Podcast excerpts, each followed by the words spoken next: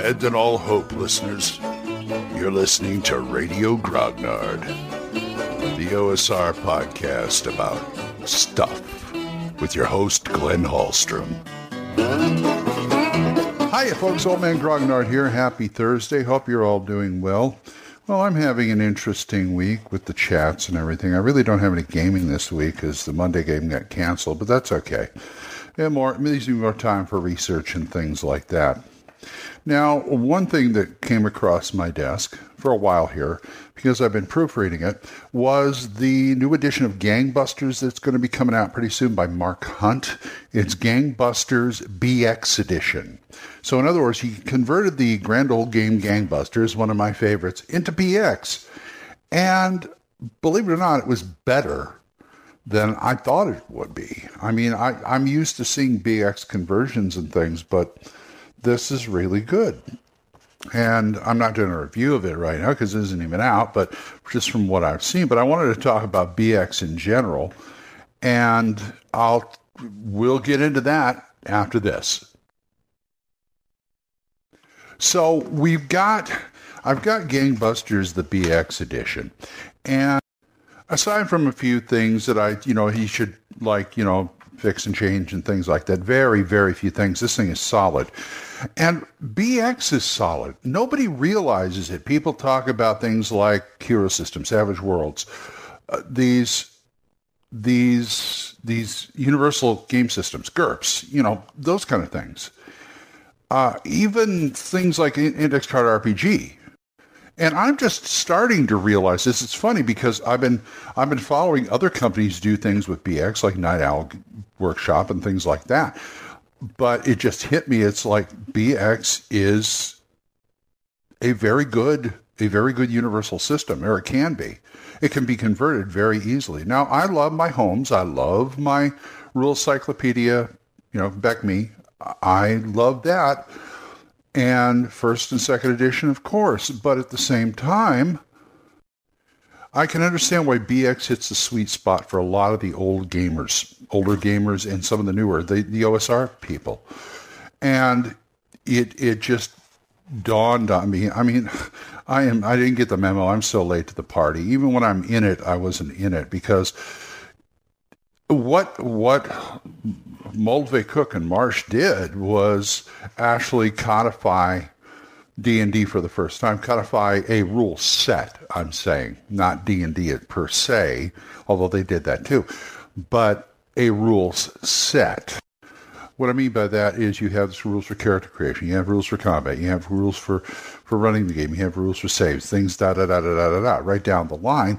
And if you follow the BX if you follow the BX trail, as in going through it and just stripping out whatever whatever genre, whatever background, whatever location it is, you've got a solid system here.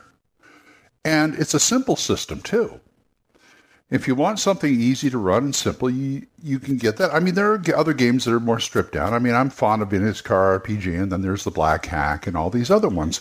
But at the same time, BX is a system where I've been in, in, inundated with D and D for uh, most of my life, and it's just like if you want a game that you can do anything with and it just feels as comfortable as a pair of slippers, you go for BX. Because, well, here, let's break it down for a bit. What do you got at its basics? What you have is for class, if you're just going strictly BX, I mean, Labyrinth Lord did this too, aside from their advanced edition, but and the thing about Labyrinth Lord is they came out with Advanced Edition Companion and then Advanced Labyrinth Lord because people back then were using 1E stuff with BX. That shows you how easy it is to incorporate things in here. So what do you have?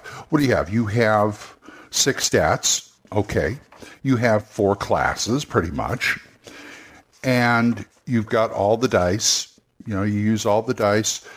You have alignment, three three tier alignment if you want to use the five or the nine, that's okay with me. That's see, that's the thing. You can add stuff to this and everything. And just looking through here, equipment, money, going to combat, you're basically it's it's descending armor class. So you use a chart and you just, you know, versus arm what's this armor class, roll D twenty, you roll over it, boom. you hit them. So you ha- and that's basic, basically the game right there. Plus things like experience points and you know how many levels you go up, and, and, and you know each each each class has a has a uh, class abilities and restrictions. You know, you get a you can and you can do all d6 for damage, or you can do variable damage. Each weapon has a different die or something like that, and you just and that's it. That's that's pretty much it, right? Everything else is just you know what do you want to add, what do you want to subtract, what do you want to include, and there's a lot of things you can include here. I've already re- mentioned those. But the, you know, and the four classes, you, you, it's usually analogous to fighter, thief, cleric, wizard. Fighter, thief, cleric, wizard. So you've got, say, in the gangbusters, you've got four classes: brutish, connected, educated, and street smart. So obviously, brutish is fighter. Connected can be the wizard because he knows a lot of people. Educated, cleric because he knows a lot of stuff and can do a lot of things like accounting and forensic analysis things. And street smart, of course, you know, thief thief, rogue, whatever you want to call him. But it's just fascinating to me the way BX is just is it other than it's probably the one edition of D&D that's most malleable, I should say. Malleable as in you can do a lot with it. Uh, look at look at Night Owl games, look at their games, look look at Guardians, look at freebooters or Raiders of the Lost Artifacts or something like that. The the the John Carter one they did, Warriors of the Red Planet, and just see how they changed it around. I mean, they didn't even. Now I must be fair. They used basically Swords and Wizardry white box, but it feels an awful lot like BX. Yeah, they did white box, but like I said, it feels awful because they do the three they do the three classes with an optional class in the back. That's the way that's the way white box works, or the original books. Maybe some add uh, add-ons, but BX is just you can do a lot with this thing. You know, and it's it's just it's so malleable. It, that's why I keep saying malleable. so next time you're looking for something that you want to use to convert some, use BX. Try BX. And Gangbusters BX edition will be out sometime later this year.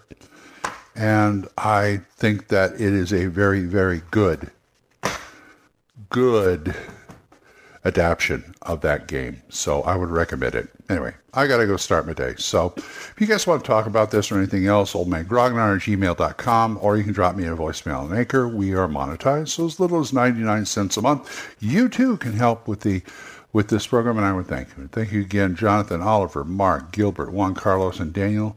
You guys are great. And don't forget Mark's show, podcast, The Awning Owlbear here on Anchor. So uh, until I see you folks next time, keep the dice warm and I'll talk to you later. Bye bye.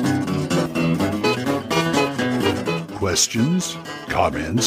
Send them to oldmangrognard at gmail.com. We'll see you next time when Radio Grognard is on the air.